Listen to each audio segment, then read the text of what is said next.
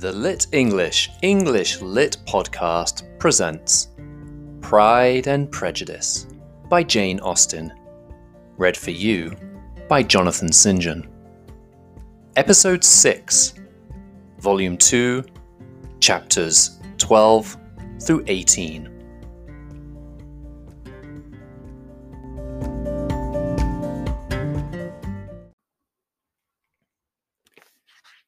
Chapter 12 Elizabeth awoke the next morning to the same thoughts and meditations which had at length closed her eyes. She could not yet recover from the surprise of what had happened. It was impossible to think of anything else, and totally indisposed for employment, she resolved soon after breakfast to indulge herself in air and exercise. She was proceeding directly to her favourite walk when the recollection of Mr. Darcy's sometimes coming there stopped her and instead of entering the park, she turned up the lane, which led her farther from the turnpike road.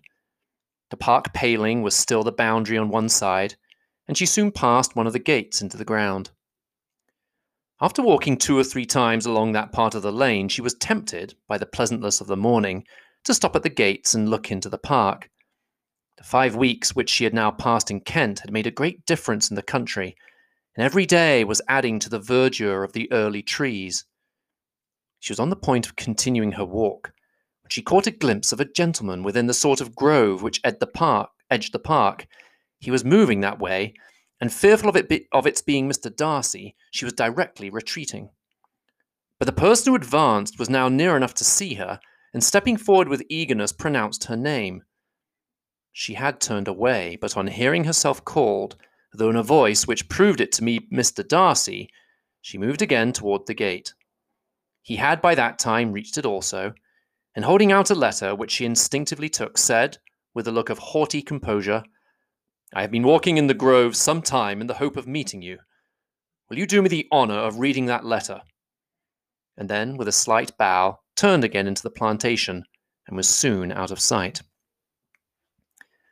With no expectation of pleasure, but with the strongest curiosity, Elizabeth opened the letter and, to her still increasing wonder, perceived an envelope containing two sheets of letter paper, written quite through in a very close hand.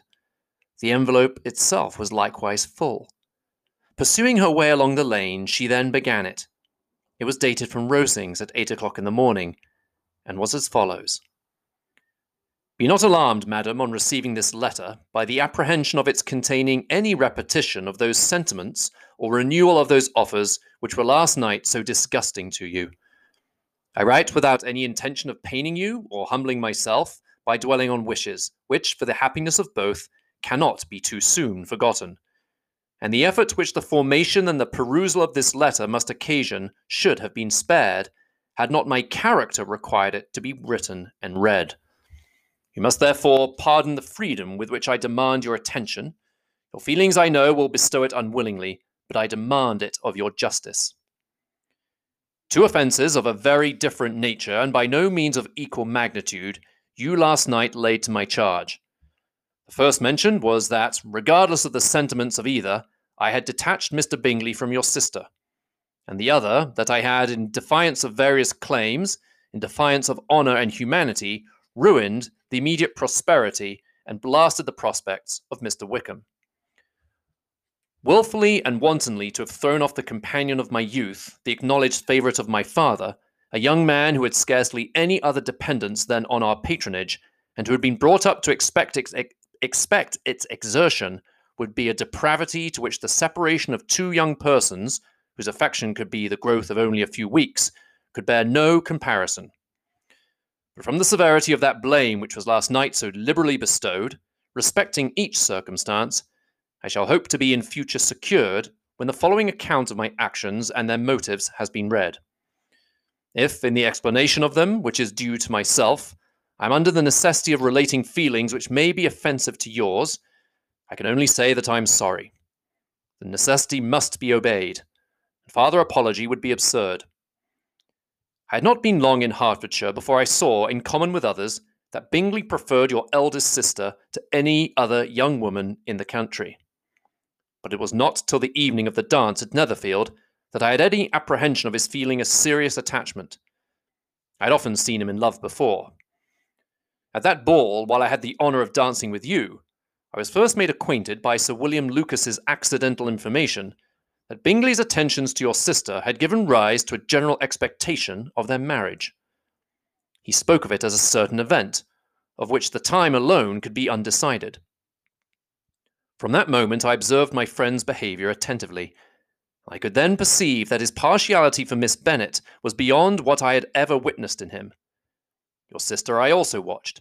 Her look and manners were open, cheerful, and engaging as ever, but without any symptom of peculiar regard, and I remained convinced from the evening's scrutiny that though she received his attentions with pleasure, she did not invite them by any participation of sentiment.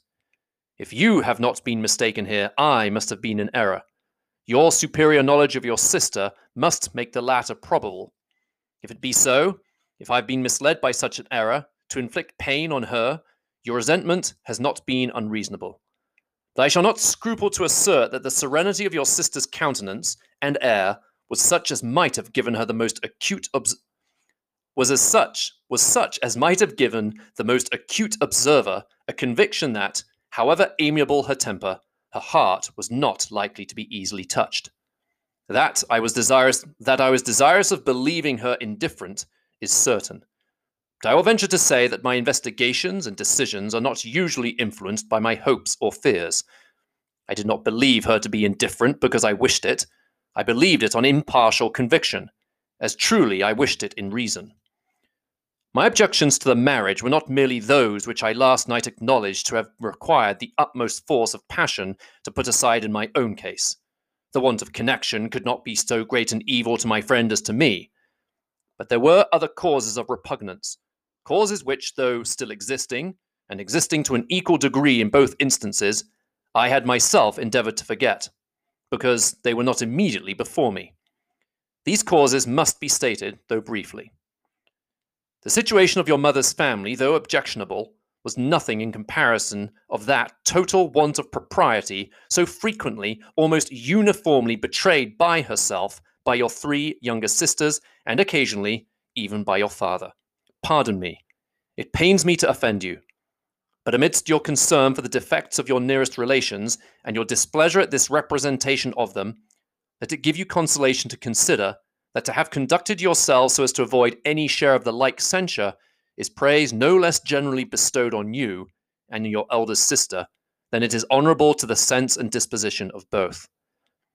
I will only say farther that, that from what passed that evening, my opinion of all parties was confirmed, and every inducement heightened which could have led me before to preserve my friend from what I esteemed a most unhappy connection. He left Netherfield for London on the following day, as you, I am certain, remember, with the design of soon returning. The part which I acted is now to be explained. His sister's uneasiness had been equally excited with my own.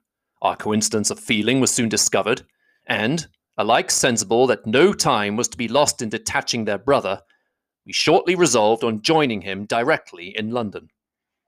We accordingly went, and there I readily engaged in the office of pointing out to my friend the certain evils of such a choice. I described and enforced them earnestly. But, however this remonstrance might have staggered or delayed his determination, I do not suppose that it would ultimately have prevented the marriage had it not been seconded by the assurance, which I hesitated not in giving, of your sister's indifference. He had before believed her to return his affection with sincere, if not with equal, regard. But Bingley has great natural modesty, with a stronger dependence on my judgment than his own. To convince him, therefore, that he had deceived himself was no very difficult point. To persuade him again, returning into Hertfordshire, when that conviction had been given, was scarcely the work of a moment. I cannot blame myself having done thus much, there is but one part of my conduct in the whole affair on which I do not reflect with satisfaction. It is that I condescended to adopt the measures of art so far as to conceal from him your sister's being in town. I knew it myself, as it was known to Miss Bingley, but her brother is even yet ignorant of it. That they might have met without ill consequence is perhaps probable, but his regard did not appear to me enough extinguished for him to see her without some danger Perhaps this concealment, this disguise was beneath me. It is done, however, and it was done for the best. On this subject, I have nothing more to say, no other apology to offer. If I have wounded your sister's feelings, it was unknowingly done, and though the motives which governed me may to you very naturally appear insufficient, I have not yet learnt to condemn them. With respect to that other, more weighty accusation of having injured Mr. Wickham, I can only refute it by laying before you the whole of his connection with my family. Of what he has particularly accused me, I am ignorant. But of the truth of what I shall relate, I can summon more than one witness of undoubted veracity. Mr. Wickham is the son of a very respectable man, who had for many years the management of all the Pemberley estates, and whose good conduct in the discharge of his trust naturally inclined my father to be of service to him, and on George Wickham, who was his godson, his kindness was therefore liberally bestowed. My father supported him at school, and afterwards at Cambridge, most important assistance, as his own father, always poor from the extravagance of his wife, would have been unable to give him a gentleman's education. My father was not only fond of this young man's society, whose manners were always engaging, he had also the highest opinion of him, and hoping the church would be his profession, intended to provide for him in it. As for myself, it is many, many years since I first began to think of him in a very different manner. The vicious propensities, the want of principle, which he was careful to guard from the knowledge of his best friend, could not escape the observation of a young man of nearly the same age with himself, and who had opportunities of seeing him in unguarded moments, which Mr. Darcy could not have.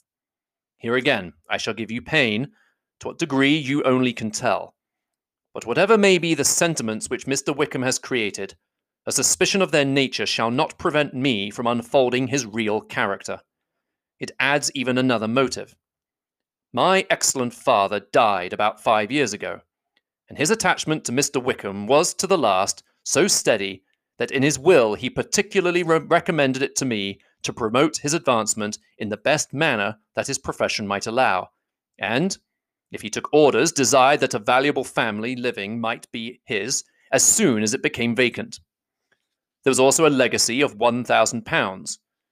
His own father did not long survive mine, and within half a year from these events, Mr. Wickham wrote to inform me that, having finally resolved against taking orders, he hoped I should not think it unreasonable for him to expect some more immediate pecuniary advantage, in lieu of the preferment by which he could not be benefited. He had some intention, he added, of studying the law, and I must be aware that the interest of £1,000 would be a very insufficient support therein. I rather wished than believed him to be sincere, but, at any rate, was perfectly ready to accede to his proposal. I knew that Mr. Wickham ought not to be a clergyman, the business was therefore soon settled. He resigned all claim to assistance in the church, were it possible that he could ever be in a situation to receive it, and accepted in return three thousand pounds. All connection between us seemed now dissolved. I thought too ill of him to invite him to Pemberley or admit his society in town. In town, I believe, he chiefly lived, but his studying the law was a mere pretence, and being now free from all restraint, his life was a life of idleness and dissipation. For about three years I heard little of him, but on the decease of the incumbent of the living which had been designed for him, he applied to me again by letter for the presentation. His circumstances, he assured me, and I had no difficulty in believing it, were exceedingly bad. He had found the law a most unprofitable study, and was now absolutely resolved on being ordained, if I would present him to the living in question, of which he, of which he trusted there could be little doubt, as he was well assured that I had no other person to provide for, and I could not have forgotten my revered father's intentions. You'll hardly blame me for refusing to comply with this entreaty, or for resisting every repetition of it. His resentment was in proportion to the distress of his circumstances, and he was doubtless as violent in his abuse to, of me to others as in his reproaches to myself.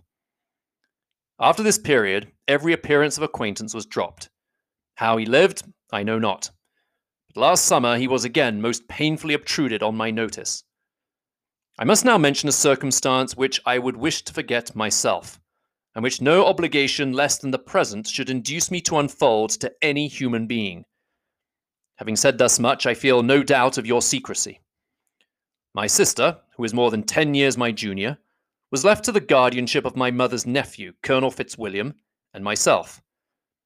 About a year ago, she was taken from school, and an establishment formed for her in London. And last summer, she went with the lady who presided over it to Ramsgate, and thither also went Mr. Wickham, undoubtedly by design, there proved to have been a prior acquaintance between him and Mrs. Young, in whose character we were most unhappily deceived. And by her connivance and aid, he so far recommended himself to Georgiana, whose affectionate heart retained a strong impression of his kindness to her as a child, that she was persuaded to believe herself in love and to consent to an elopement. She was then but fifteen, which must be her excuse, and after stating her imprudence, I'm happy to add that I owe the knowledge of it to herself. I joined them unexpectedly a day or two before the intended elopement, and then Georgiana, unable to support the idea of grieving and offending a brother whom she almost looked up to as a father, acknowledged the whole to me. You may imagine what I felt and how I acted. Regard for my sister's credit and feelings prevented any public exposure, but I wrote to Mr. Wickham, who left the place immediately, and Mrs. Young was, of course, removed from her charge. Mr. Wickham's chief object was unquestionably my sister's fortune, which is thirty thousand pounds. I cannot help supposing that the hope of revenging himself on me was a strong inducement. His revenge would have been complete indeed. This, madam, is a faithful narrative of every event in which we have been concerned together. And if you do not absolutely reject it as false, you will, I hope, acquit me henceforth of cruelty towards Mr. Wickham. I know not in what manner, under what form of falsehood he has imposed on you, but his success is not perhaps to be wondered at. Ignorant as you previously were of everything concerning either, detection could not be in your power, and suspicion certainly not in your inclination. You may possibly wonder why all this was not told you last night, but I was not then master enough of myself to know what could or ought to be revealed. For the truth of everything here related, I can appeal more particularly to the testimony of Colonel Fitzwilliam, who, from our near relationship and constant intimacy, and still more as one of the executors of my father's will, has been unavoidably acquainted with every particular of these transactions. If your abhorrence of me should make my assertions valueless, you cannot be prevented by the same cause from confiding in my cousin, and that there may be the possibility of consulting him I shall endeavour to find some opportunity of putting this letter in your hands in the course of the morning. I will only add, God bless you. Fitzwilliam Darcy.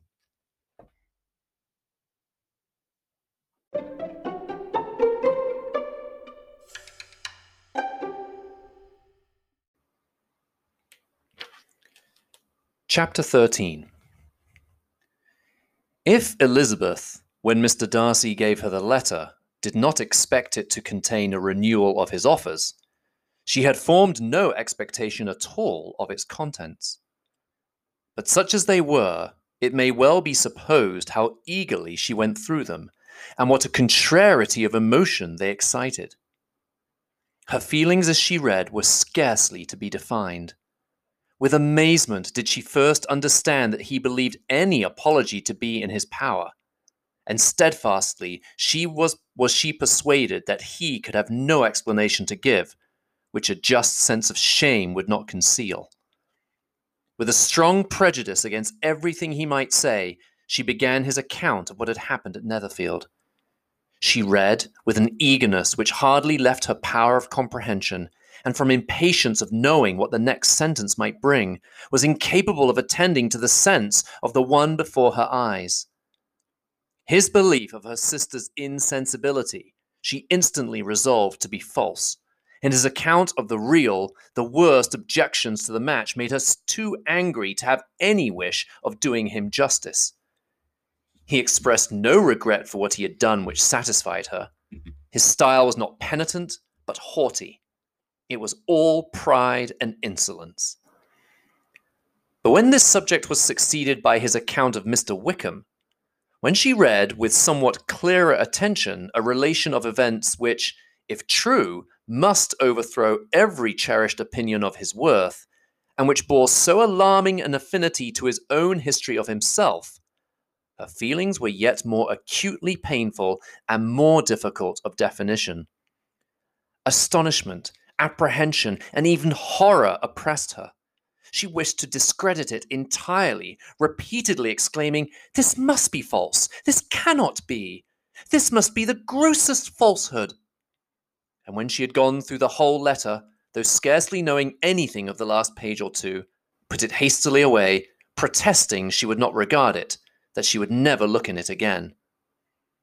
In this perturbed state of mind, with thoughts that could rest on nothing, she walked on. But it would not do. In half a minute, the letter was unfolded again, and collecting herself as well as she could, she began again the mortifying perusal of all that related to Wickham, and commanded herself so far as to examine the meaning of every sentence. The account of his connection with the Pemberley family was exactly what he had related himself, and the kindness of the late Mr. Darcy, though she had not before known its extent, agreed equally well with his own words. So far, each recital confirmed the other. But when she came to the will, the difference was great.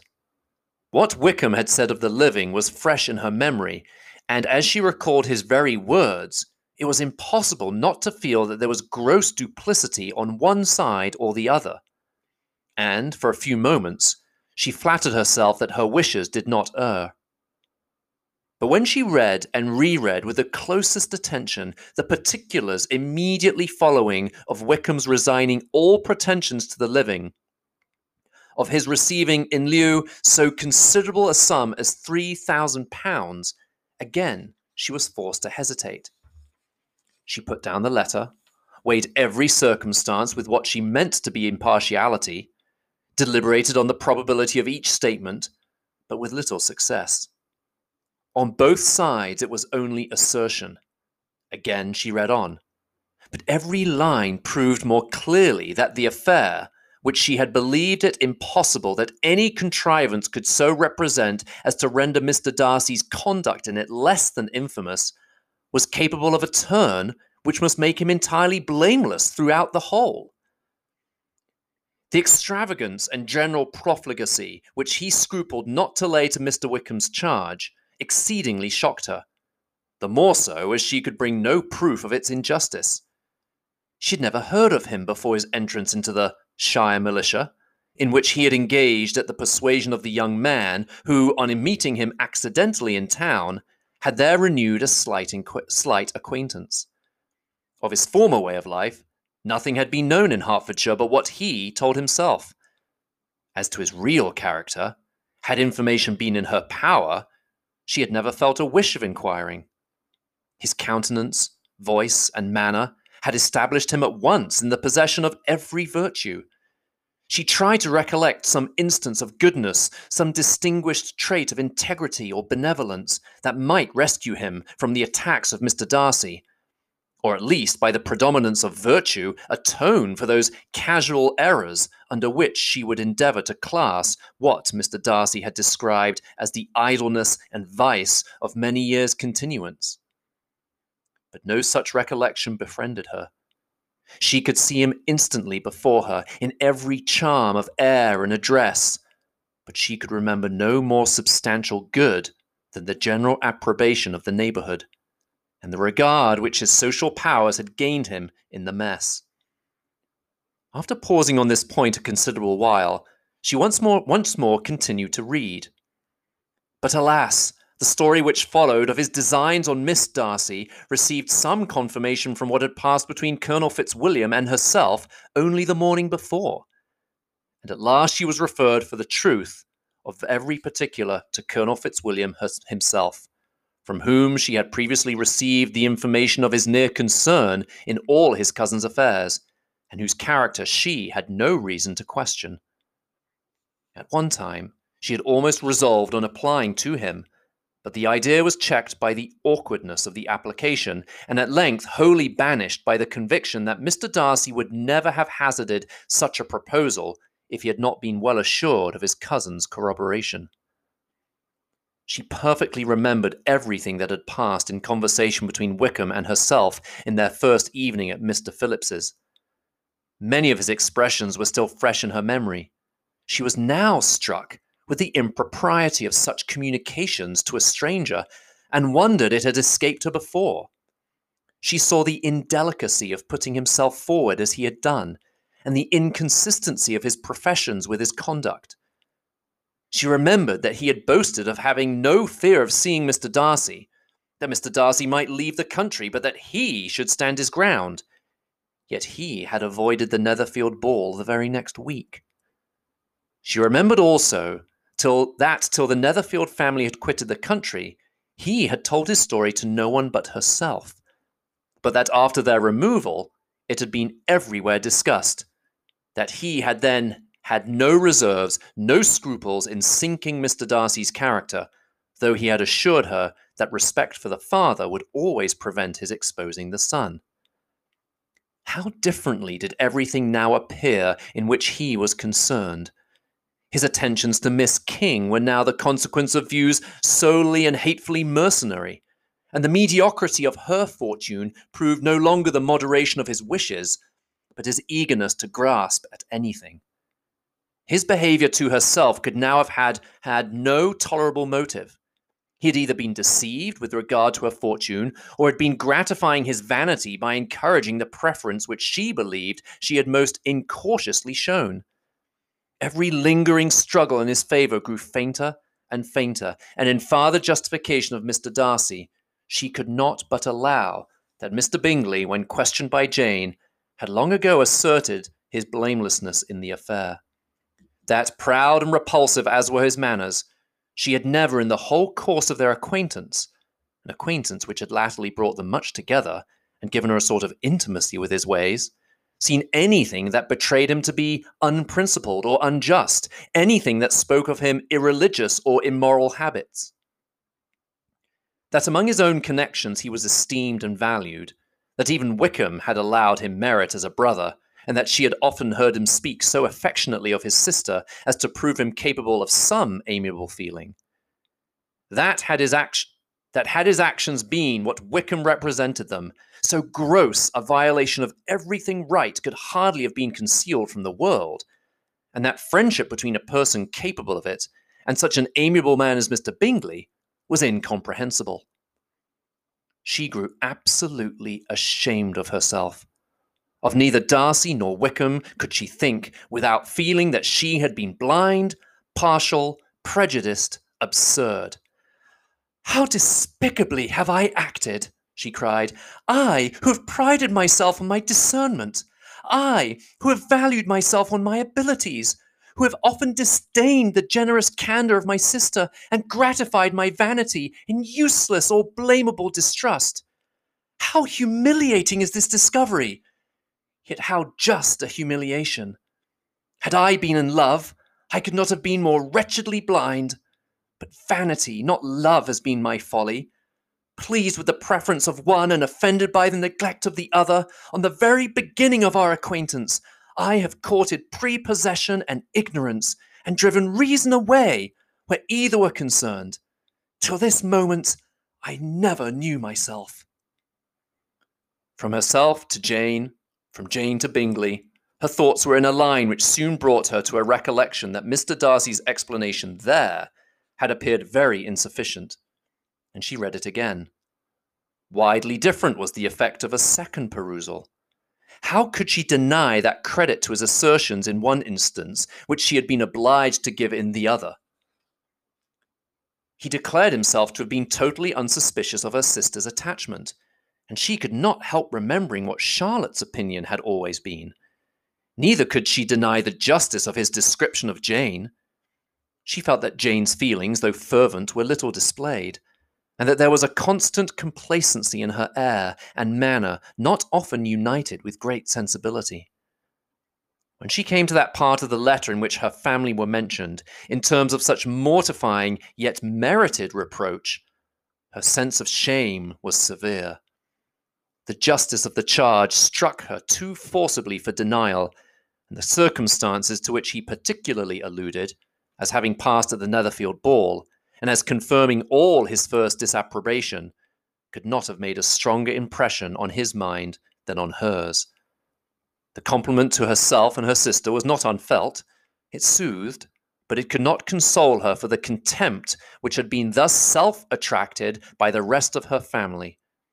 And as she considered that Jane's disappointment had in fact been the work of her nearest relations, and reflected how materially the credit of both must be hurt by such impropriety of conduct, she felt depressed beyond anything she had ever known before.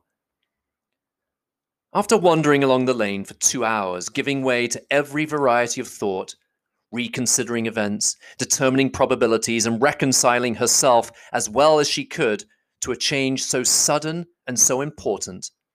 Fatigue and a recollection of her long absence made her at length return home, and she entered the house with the wish of appearing cheerful as usual, and the resolution of repressing such reflections as must make her unfit for conversation.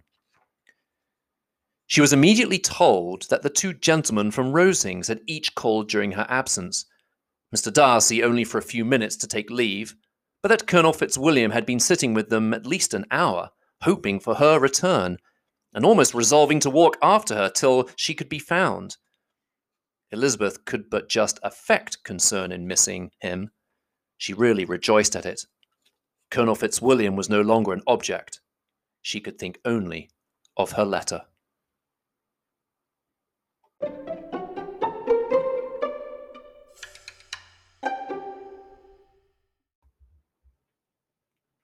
Chapter 14 The two gentlemen left Rosings the next morning, and Mr. Collins, having been in waiting near the lodges to make them his parting obeisance, was able to bring home the pleasing intelligence of their appearing in very good health, and in as tolerable spirits as could be expected after the melancholy scene so lately gone through at Rosings.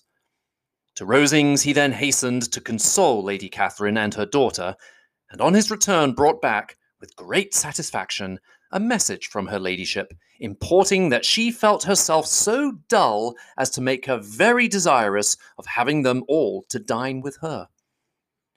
Elizabeth could not see Lady Catherine without recollecting that, had she chosen it, she might by this time have been presented to her as her future niece, nor could she think, without a smile, of what her ladyship's indignation would have been. What would she have said? How would she have behaved? were questions with which she amused herself. Their first subject was the diminution of the Rosings party. I assure you, I feel it exceedingly, said Lady Catherine. I believe nobody feels the loss of friends so much as I do. But I'm particularly attached to these young men, and know them to be so much attached to me. They are excessively sorry to go, but so they always are. The dear Colonel rallied his spirits tolerably till just at last, but Darcy seemed to feel it most acutely, more, I think, than last year. His attachment to Rosings certainly increases. Mr. Collins had a compliment and an allusion to throw in here, which were kindly smiled on by the mother and daughter. Lady Catherine observed after dinner that Miss Bennet seemed out of spirits, and immediately accounting for it herself by supposing that she did not like to go home again so soon, she added, But if that is the case, you must write to your mother to beg that you may stay a little longer. Mrs. Collins will be very glad of your company, I'm sure. I am much obliged to your ladyship for your kind invitation, replied Elizabeth, but it is not in my power to accept it. I must be in town next Saturday. Why, at that rate, you will have only been here six weeks. I expected you to stay two months. I told Mrs. Collins so before you came. There can be no occasion for your going so soon. Mrs. Bennet could certainly spare you for another fortnight. But my father cannot. He wrote last week to hurry my return. Oh, your father, of course, may spare you if your mother can. Daughters are never of so much consequence to a father. And if you will stay another month complete, it will be in my power to take one of you as far as London, for I am going there early in June for a week. And as Dawson does not object to the barouche box, there will be very good room for one of you, and indeed, if the weather should happen to be cool, I should not object to taking you both. as you are neither of you large. You are all kindness, madam, but I believe we must abide by our original plan. Lady Catherine seemed resigned.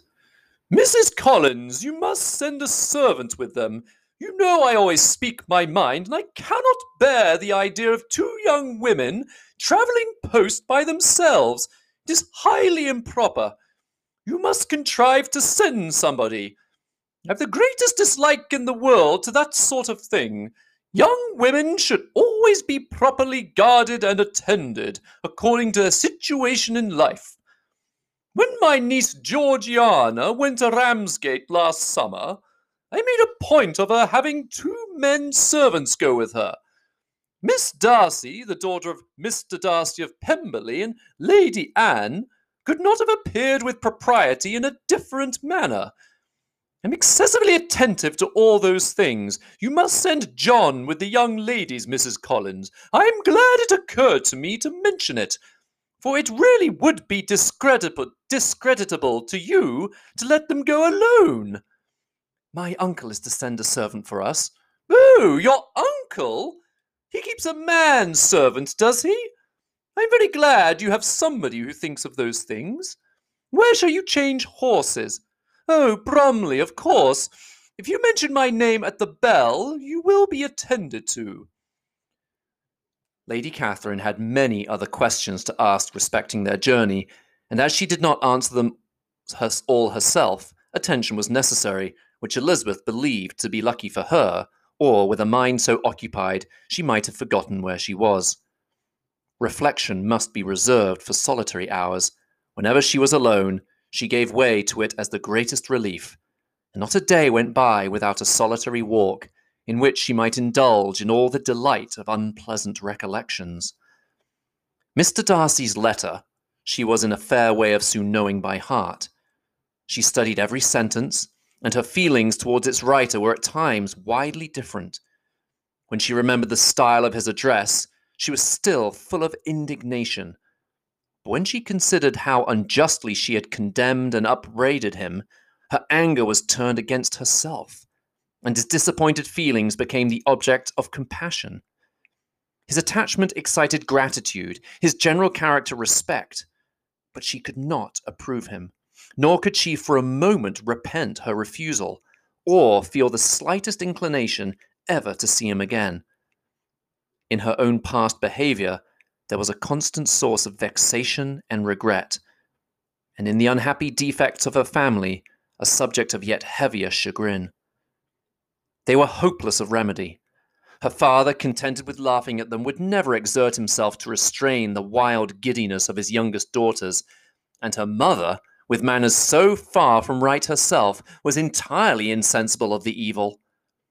Elizabeth had frequently united with Jane in an endeavour to check the imprudence of Catherine and Lydia, but while they were supported by their mother's indulgence, what chance could there be of improvement?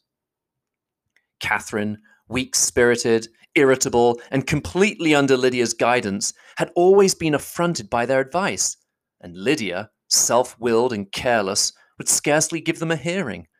They were ignorant, idle, and vain. While there was an officer in Meryton, they would flirt with him, and while Meryton was within a walk of Longbourn, they would be going there for ever. Anxiety on Jane's behalf was another prevailing concern, and Mr. Darcy's explanation, by restoring Bingley to all her former good opinion, heightened the sense of what Jane had lost. His affection was proved to have been sincere, and his conduct cleared of all blame, unless any could attach to the implicitness of his confidence in his friend. How grievous, then, was the thought that, of a situation so desirable in every respect, so replete with advantage, so promising for happiness, Jane had been deprived by the folly and indecorum of her own family. When to these recollections was added the development of Wickham's character, it may be easily believed that the happy spirits which had seldom been depressed before were now so much affected as to make it almost impossible for her to appear tolerably cheerful. Their engagements at Rosings were as frequent during the last week of her stay as they had been at first. The very last evening was spent there, and her ladyship again inquired minutely into the particulars of their journey, gave them directions as to the best method of packing, and was so urgent on the necessity of placing gowns in only the right way that Maria thought herself obliged on her return to undo all the work of the morning and pack her trunk afresh. When they parted, Lady Catherine, with great condescension, wished them a good journey and invited them to come to Hunsford again next year. And Miss de exerted herself so far as to curtsy and hold out her hand to both.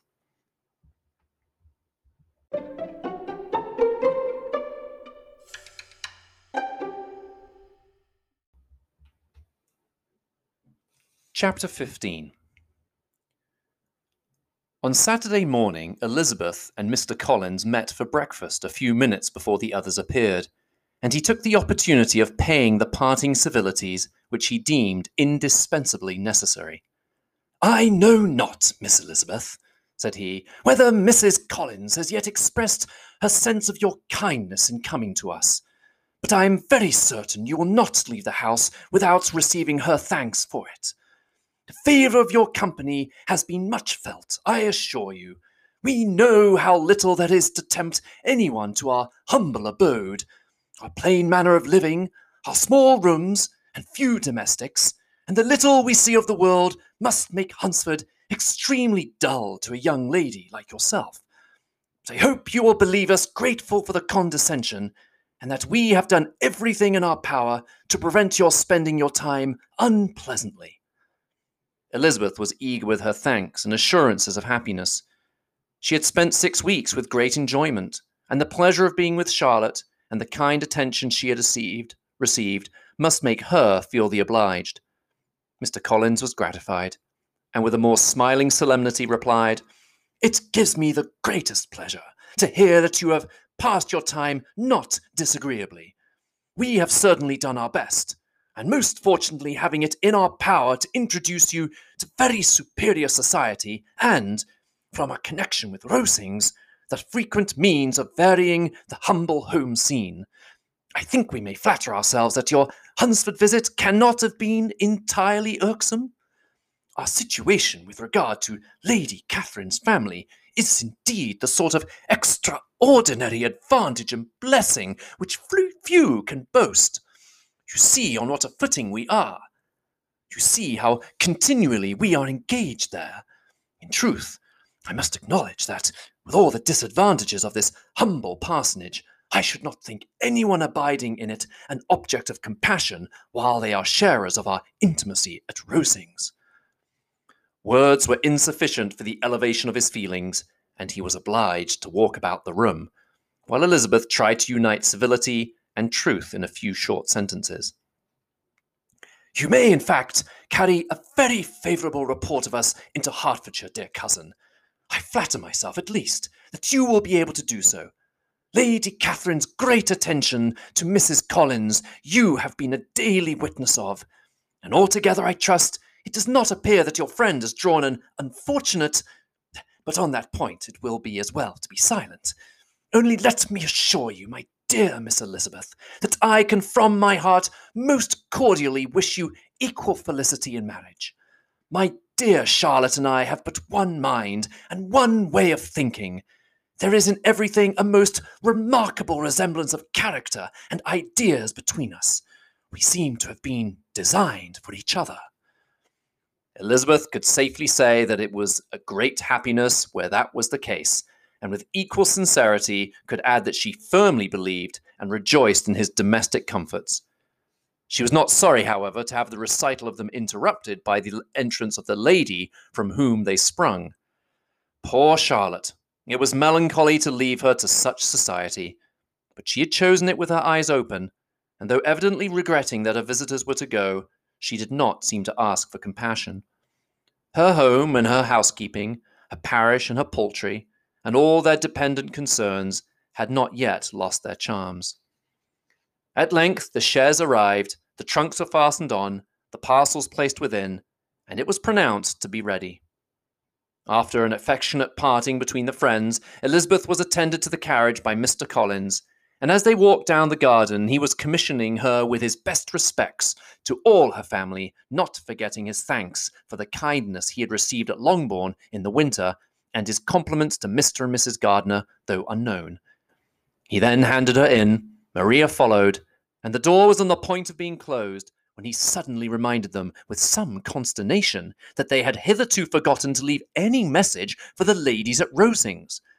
But, he added, you will of course wish to have your humble respects delivered to them, with your grateful thanks for their kindness to you while you have been here. Elizabeth made no objection. The door was then allowed to be shut, and the carriage drove off. Good gracious! cried Maria after a few minutes' silence. It seems but a day or two since we first came, and yet how many things have happened! A great many indeed, said her companion with a sigh. We have dined nine times at Rosings, besides drinking tea there twice. How much I shall have to tell! Elizabeth privately added, and how much I shall have to conceal.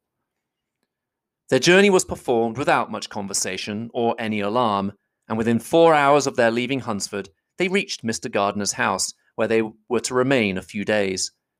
Jane looked well, and Elizabeth had little opportunity of studying her spirits amidst the various engagements which the kindness of her aunt had reserved for them.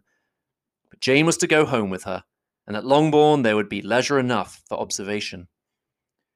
It was not without an effort, meanwhile, that she could wait even for Longbourn before she told her sister of Mr. Darcy's proposals to know that she had the power of revealing what would so exceedingly astonish Jane and must, at the same time, so highly gratify whatever of her own vanity she had not yet been able to reason away, was such a temptation to openness as nothing could have conquered but the state of indecision in which she remained as to the extent of what she should communicate.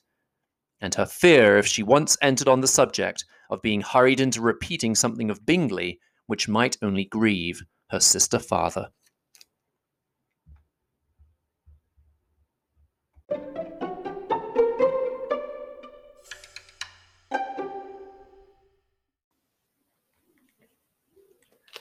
Chapter 16 It was the second week in May in which the three young ladies set out together from Gracechurch Street for the town of in Hertfordshire and as they drew near the appointed inn where Mr. Bennet's carriage was to meet them, they quickly perceived, in token of the coachman's punctuality, both Kitty and Lydia looking out of a dining room upstairs. These two girls had been above an hour in the place, happily employed in visiting an opposite milliner, watching the sentinel on guard, and dressing a salad and a cucumber. After welcoming their sisters, they triumphantly displayed a table set out with such cold meat as an inn larder usually affords, exclaiming, Is not this nice? Is there not this an agreeable surprise? And we mean to treat you all, added Lydia, but you must lend us the money, for we have just spent ours at the shop out there. Then showing her purchases, Look here, I have brought this bought this bonnet. I do not think it is very pretty, but I thought I might as well buy it as not. I shall pull it to pieces as soon as I get home and see if I can make it up any better. And when her sisters abused it as ugly, she added, with perfect unconcern, Oh, but there were two or three much uglier in the shop, and when I have brought some prettier coloured satin to trim it with fresh, I think it will be very tolerable. Besides, it will not much signify what one wears this summer after the Shire have left Meryton, and they are going in a fortnight. Are they indeed? Cried Elizabeth with the greatest satisfaction. They are going to be encamped near Brighton, and I do so want Papa to take us all there for the summer. It would be such a delicious scheme, and I dare say would hardly cost anything at all. Mamma would like to go too, of all things. Only think what a miserable summer else we shall have. Yes, thought Elizabeth, that would be a delightful scheme indeed, and completely do for us at once. Good heaven, Brighton and a whole campful of our soldiers to us, who have been overset already by one poor regiment of militia and the monthly balls of Meryton. Now, I have got some news for you, said Lydia, as they sat down to table. What do you think? It is excellent news, capital news, and about a certain person that we all like. Jane and Elizabeth looked at each other, and the waiter was told that he need not stay. Lydia laughed and said, Ay, that is just like your formality and discretion. You thought the waiter must not hear, as if he cared. I dare say he often hears worse things said than I am going to say. But he is an ugly fellow. I'm glad he is gone. I never saw such a long chin in my life. Well, but now for my news. It is about dear Wickham. Too good for the waiter, is, is not it? There is no danger of Wickham's marrying Mary King. There's for you. She's gone down to her uncle at Liverpool, gone to stay. Wickham is safe. And Mary King is safe, added Elizabeth, safe from a connection imprudent as to fortune. She's a great fool for going away, if she liked him. But I hope that there is no strong attachment on either side, said Jane. I'm sure there is not on his. I will answer for it he never cared three straws about her. Who could about such a nasty little freckled thing? Elizabeth was shocked to think that, however incapable of such coarseness of expression herself, the coarseness of the sentiment was little other than her own breast had formerly harboured and fancied liberal. As soon as all had ate, and the elder ones paid, the carriage was ordered, and after some contrivance, the whole party, with all their boxes, work bags, and parcels, and the unwelcome addition of Kitty's and Lydia's purchases, were seated in it.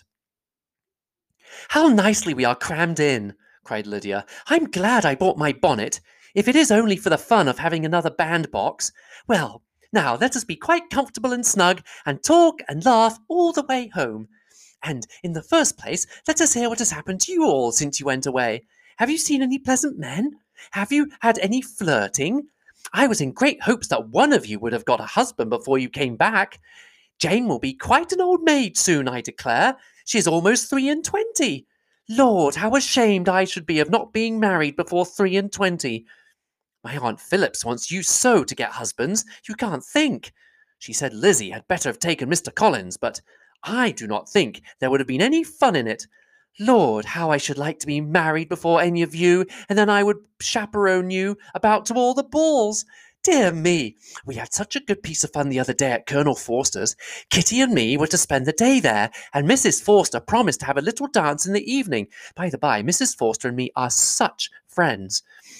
And so she asked the two Harringtons to come, but Harriet was ill, and so Pen was forced to come by herself. And then, what do you think we did? We just dressed up Chamberlayne in a woman's clothes, on purpose to pass for a lady. Only think, what fun! Not a soul knew of it but Colonel and Mrs. Forster, and Kitty and me, except my aunt, for we were forced to borrow one of her gowns, and you cannot imagine how well he looked.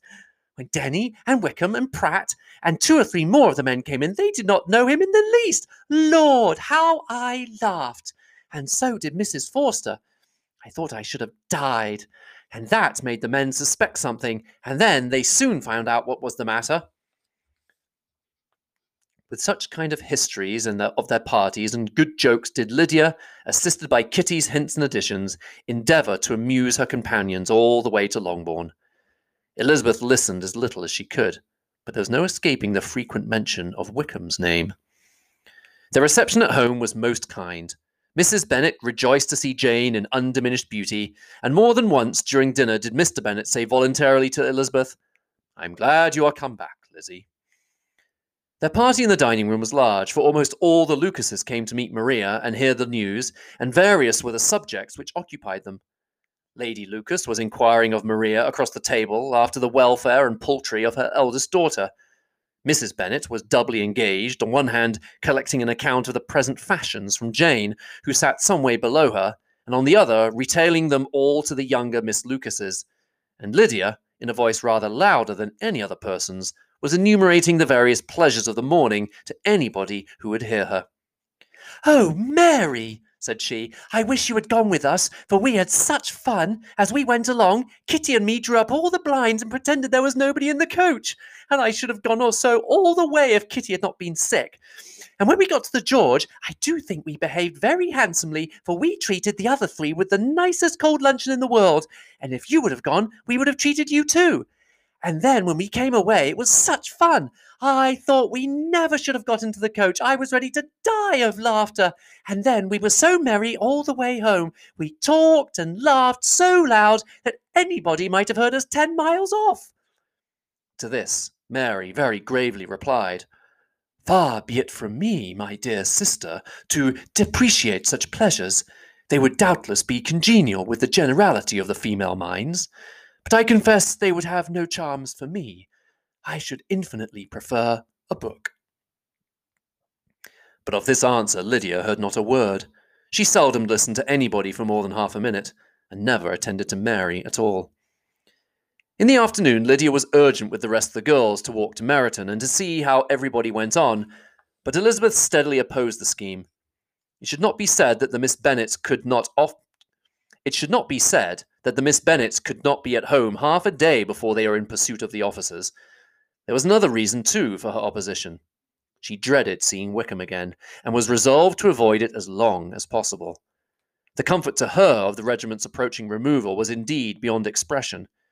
In a fortnight they were to go, and once gone, she hoped there could be nothing more to plague her on his account. She had not been many hours at home before she found that the Brighton scheme, of which Lydia had given them a hint at the inn, was under frequent discussion between her parents. Elizabeth saw directly that her father had not the smallest intention of yielding, but his answers were at the same time so vague and equivocal that her mother, though often disheartened, had never yet despaired of succeeding at last.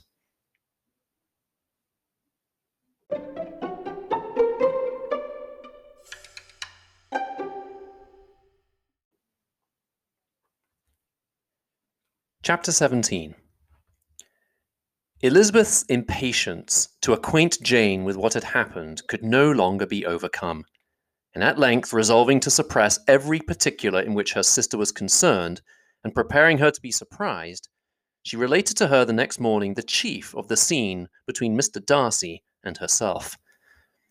Miss Bennet's astonishment was soon lessened by the strong sisterly partiality which made any admiration of Elizabeth appear perfectly natural and all surprise was shortly lost in other feelings. She was sorry that Mr. Darcy should have delivered his sentiments in a manner so little suited to recommend them, but was still but still more was she grieved for the unhappiness which her sister's refusal must have given him.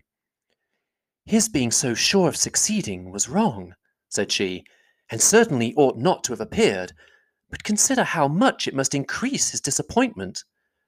Indeed, replied Elizabeth. I am heartily sorry for him, but he has other feelings which will probably soon drive away his regard for me. You do not blame me, however, for refusing him? Blame you? Oh, no. But you blame me for having spoken so warmly of Wickham? No, I did not know that you were wrong in saying what you did. But you will know it when I have told you what happened the very next day. She then spoke of the letter, repeating the whole of its contents as far as they concerned George Wickham. What a stroke this was for poor Jane, who would willingly have gone through the world without believing that so much wickedness existed in the whole race of mankind as was here collected in one individual. Nor was Darcy's vindication, though grateful to her feelings, capable of consoling her for such discovery. Most earnestly did she labor to prove the probability of error, and seek to clear one without involving the other. This will not do, said Elizabeth. You never will be able to make both of them good for anything. Take your choice, but you must be satisfied with only one. There is but such a quantity of merit between them, just enough to make one good sort of man, and of late it has been shifting about pretty much. For my part, I am inclined to believe it all Mr. Darcy's, but you shall do as you choose. Some time, however, before a smile could be extorted, extorted from Jane. I do not know when I have been more shocked, said she. Wickham so very bad? It is almost past belief. And poor Mr. Darcy, dear Lizzie, only consider what he must have suffered. Such a disappointment, and with the knowledge of your ill opinion too, and having to relate such a thing of his sister. It is really too distressing. I'm sure you must feel it so. Oh, no, my regret and compassion are all done away by seeing you so full of both. I know you will do him such ample justice that I am growing every moment more unconcerned and indifferent.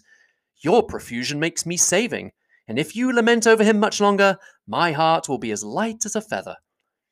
Poor Wickham! There is such an expression of goodness in his countenance, such an openness and gentleness in his manner. There certainly was some great mismanagement in the education of those two young men. One has got all the goodness, and the other all the appearance of it. I never thought Mr. Darcy so deficient in the appearance of it as you used to do.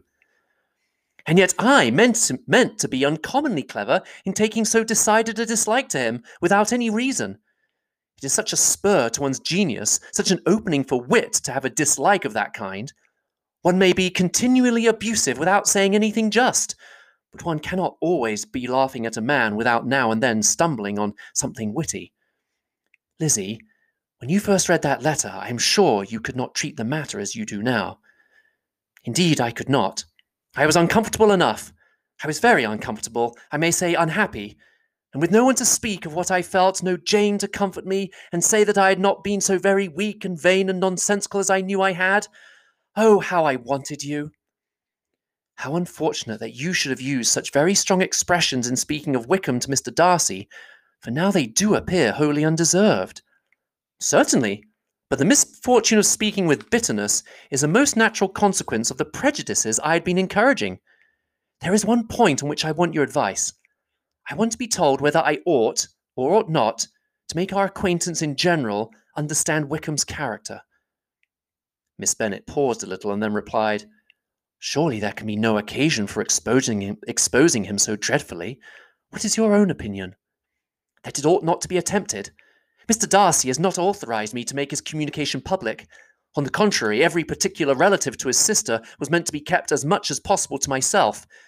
And if I endeavour to undeceive people as to the rest of his conduct, who will believe me?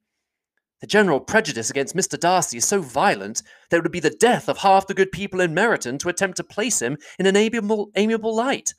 I am not equal to it. Wickham will soon be gone, and therefore it will not signify to anybody here what he really is.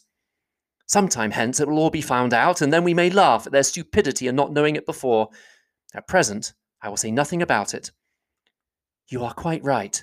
To have his errors made public might ruin him for ever. He is now perhaps sorry for what he has done, anxious to re establish a character. We must not make him desperate. The tumult of Elizabeth's mind was allayed by this conversation. She'd got rid of two of the secrets which had weighed on her for a fortnight, and was certain of a willing listener in Jane, whenever she might wish to talk again of either. But there was still something lurking behind, of which prudence forbade the disclosure. She dared not relate the other half of Mr. Darcy's letter, nor explain to her sister how sincerely she had been valued by his friend.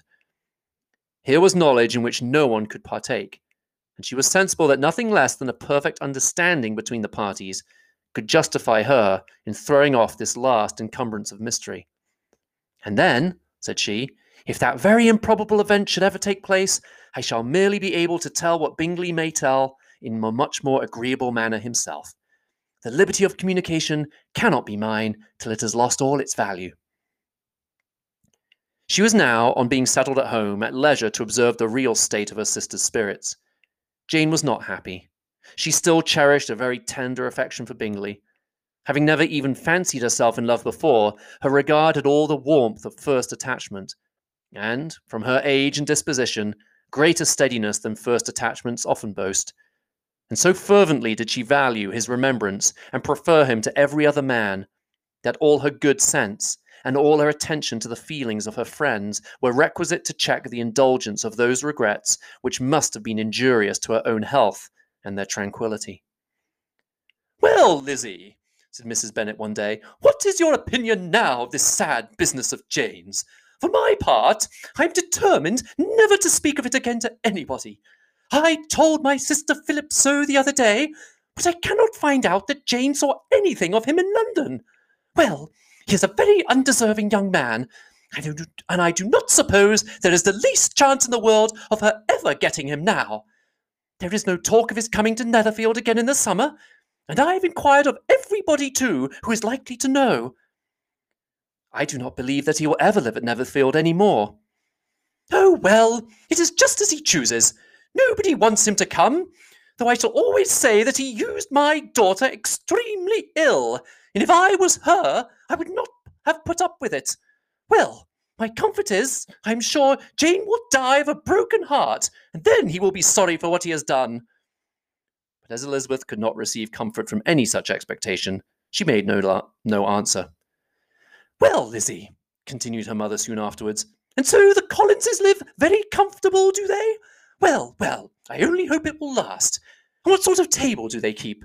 Charlotte is an excellent manager, I dare say. If she is half as sharp as her mother, she is saving enough.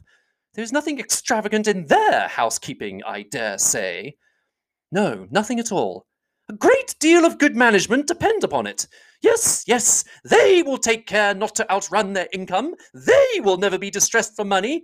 Well, much good may it do them. And so I suppose they often talk of having Longbourn when your father is dead? They look upon it quite as their own, I dare say, whenever that happens. It was a subject which they could not mention before me. No, it would have been strange if they had. But I make no doubt they often talk of it between themselves. Well, if they can be easy with an estate that is not lawfully their own, so much the better.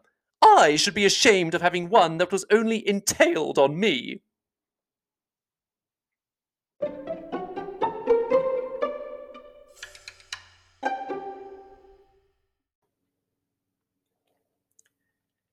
Chapter 18 The first week of their return was soon gone. The second began. It was the last of the regiment's stay in Meryton, and all the young ladies in the neighbourhood were drooping apace. The dejection was almost universal. The elder Miss Bennet alone was still able to eat, drink, and sleep, and pursue the usual course of their employments.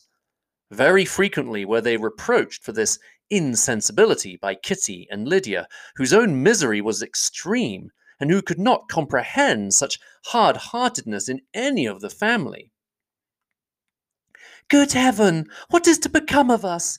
What are we to do? They would often exclaim in the bitterness of woe. How can you be smiling so, Lizzie? Their affectionate mother shared all their grief. She remembered what she had herself endured on a similar occasion five and twenty years ago. Ah, I'm sure said she. I cried for two days together when Colonel Miller's regiment went away. I thought I should have broke my heart.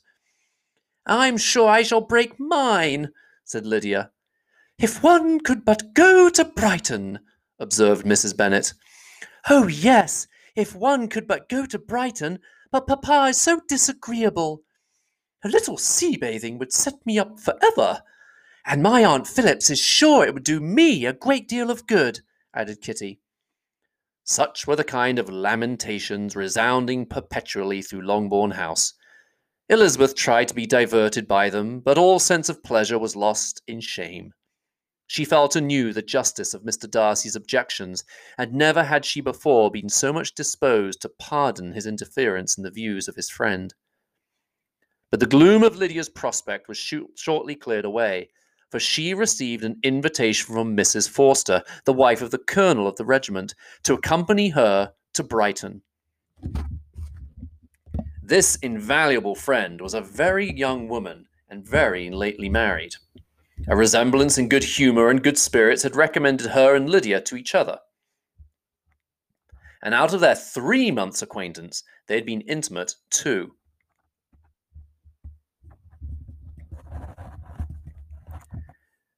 The rapture of Lydia on this occasion, her adoration of Mrs. Forster, the delight of Mrs. Bennet, and the mortification of Kitty are scarcely to be described. Wholly inattentive to her sister's feelings, Lydia flew about the house in restless ecstasy, calling for everyone's congratulations, and laughing and talking with more violence than ever, while the luckless Kitty continued in the parlour, repining at her fate in terms as unreasonable as her accent was peevish. I cannot see why Mrs. Forster should not ask me as well as Lydia, said she, though I am not her particular friend. I have just as much right to be asked as she has, and more too, for I am two years older. In vain did Elizabeth attempt to be re- to reasonable, and Jane to make her resigned.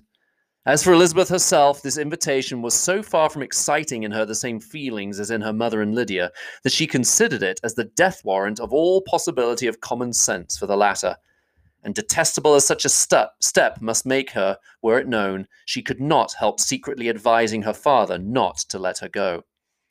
She represented to him all the improprieties of Lydia's general behaviour, the little advantage she could derive from the friendship of a woman such as Mrs. Forster, and the probability of her being yet more imprudent with such a companion at Brighton, where the temptations must be greater than at home. He heard her attentively and then said, Lydia will never be easy till she has exposed herself in some public place or other and we can never expect her to do it with so little expense or inconvenience to her family as under the present circumstances. If you were aware, said Elizabeth, of the very great disadvantage to us all which must arise from the public notice of Lydia's unguarded and imprudent manner, nay, which has already arisen from it, I am sure you would judge differently in the affair. Already arisen? repeated Mr. Bennet. What, has she frightened away some of your lovers? Poor little Lizzie. Do not be cast down. Such squeamish youths as cannot bear to be connected with a little absurdity are not worth a regret. Come, let me see the list of the pitiful fellows who have been kept aloof by Lydia's folly. Indeed, you are mistaken. I have no such injuries to resent. It is not of peculiar, but of general evils which I am now complaining. Our importance, our respectability in the world must be affected by the wild volatility, the assurance and disdain of all restraint which mark Lydia's character. Excuse me, for I must speak plainly. If you, my dear father, will not take the trouble of checking her exuberant spirits, and of teaching her that her present pursuits are not to be the business of her life, she will soon be beyond the reach of amendment. Her character will be fixed and she will at 16 be the most determined flirt that ever made herself and her family ridiculous. A flirt, too, in the worst and meanest degree of flirtation, without any attraction beyond youth and a tolerable person, and from the ignorance and emptiness of her mind, wholly unable to ward off any portion of that universal contempt which her rage for admiration will excite. In this danger Kitty is also comprehended, she will follow wherever Lydia leads, vain, ignorant, idle, and absolutely uncontrolled. Oh, my dear father, can you suppose it possible that they will not be censured and despised wherever they are known, and that their sisters will not be often involved in the disgrace?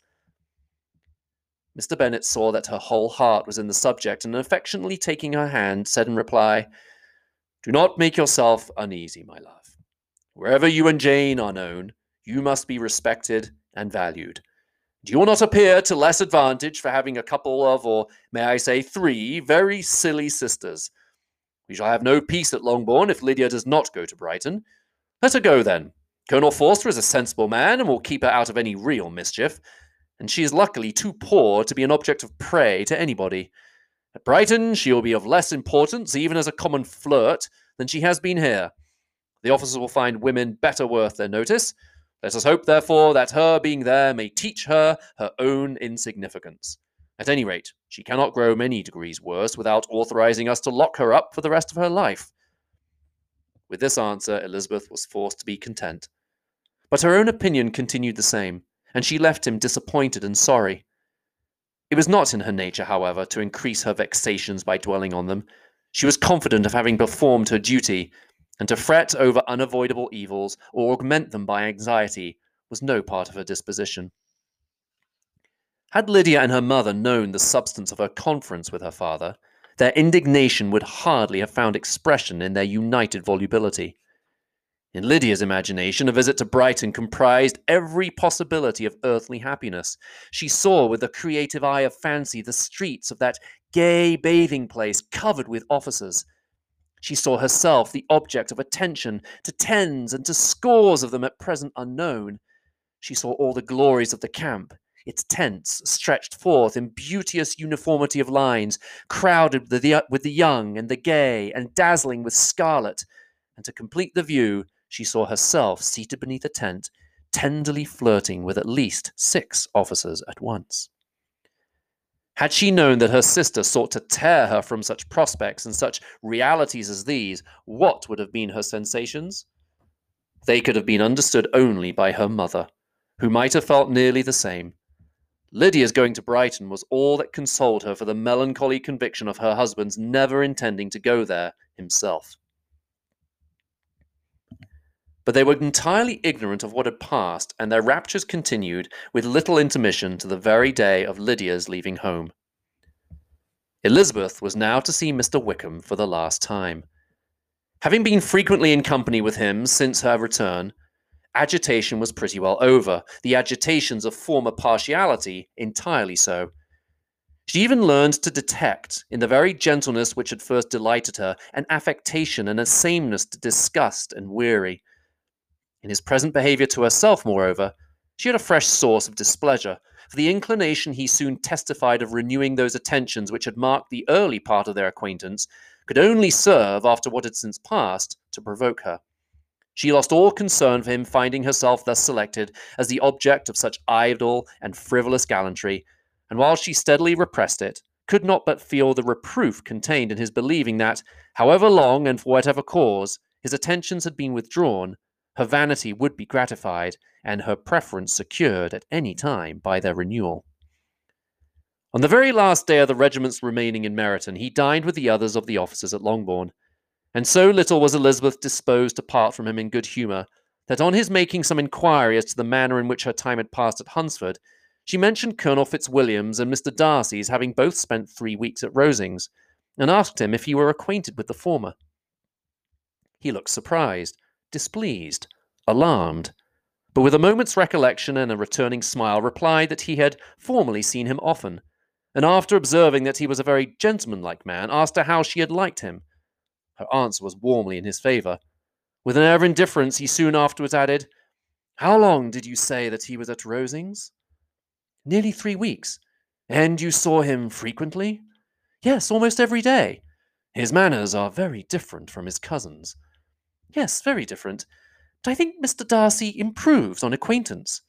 Indeed, cried Wickham with a look which did not escape her. And pray, may I ask? But checking himself, he added in a gayer tone, Is it in address that he improves? Has he deigned to add aught of civility to his ordinary style? For I dare not hope, he continued in a lower and more serious tone, that he is improved in essentials. Oh, no, said Elizabeth. In essentials, I believe he is very much what he ever was. While she spoke, Wickham looked as if scarcely knowing whether to rejoice over her words or to distrust their meaning. There was a something in her countenance which made him listen with an apprehensive and anxious attention, while she added, When I said that he improved on acquaintance, I did not mean that either his mind or manners were in a state of improvement, but that from knowing him better, his disposition was better understood. Wickham's alarm now appeared in a heightened complexion and agitated look. For a few minutes he was silent, till, shaking off his embarrassment, he turned to her again, and said in the gentlest of accents, You, who so well know my feelings towards Mr. Darcy, will readily comprehend how sincerely I must rejoice that he is wise enough to assume even the appearance of what is right. His pride in that direction may be of service, if not to himself, to many others, for it must deter him from such foul misconduct as I have suffered by. I only fear that the sort of cautiousness, cautiousness, cautiousness which you, I imagine, have been, to which you, I imagine, have been alluding, is merely adopted on his visits to his aunt, of whose good opinions and judgment he stands much in awe. His fear of her has always operated, I know, when they were together, and a good deal is to be imputed to his wish of forwarding the match with de Bourgh, which I am certain he has very much at heart. Elizabeth could not repress a smile at this, but she answered only by a slight inclination of the head. She saw that he wanted to engage her on the old subject of his grievances, and she was in no humour to indulge him. The rest of the evening passed with the appearance, on his side, of usual cheerfulness, but with no farther attempt to distinguish Elizabeth, and they parted at last with mutual civility, and possibly a mutual desire of never meeting again. When the party broke up, Lydia returned with Mrs. Forster to Meryton, from whence they were to set out early the next morning. The separation between her and her family was rather noisy than pathetic. Kitty was the only one who shed tears, but she did weep from vexation and envy. Mrs. Bennet was diffuse in her good wishes for the felicity of her daughter, and impressive in her injunctions that she would not miss the opportunity of enjoying herself as much as possible. Advice which there was every reason to believe would be attended to, and in the clamorous happiness of Lydia herself in bidding farewell, the more gentle adieus of her sisters were uttered without being heard.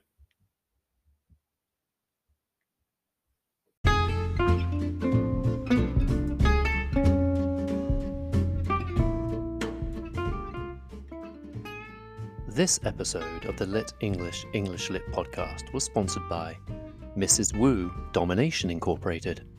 Mrs. Wu specializes in offering opportunities for and participating in mayhem and maleficence at unparalleled value. From Buenos Aires to Beijing, from San Marcos to Sydney, you're never far from the long arm of Mrs. Wu and her associates.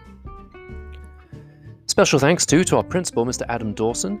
I don't know if this is common knowledge, but uh, Mr. Dawson recently auditioned to be a backup guitarist for the Rolling Stones, and he felt really good about his audition and his chances of making the band.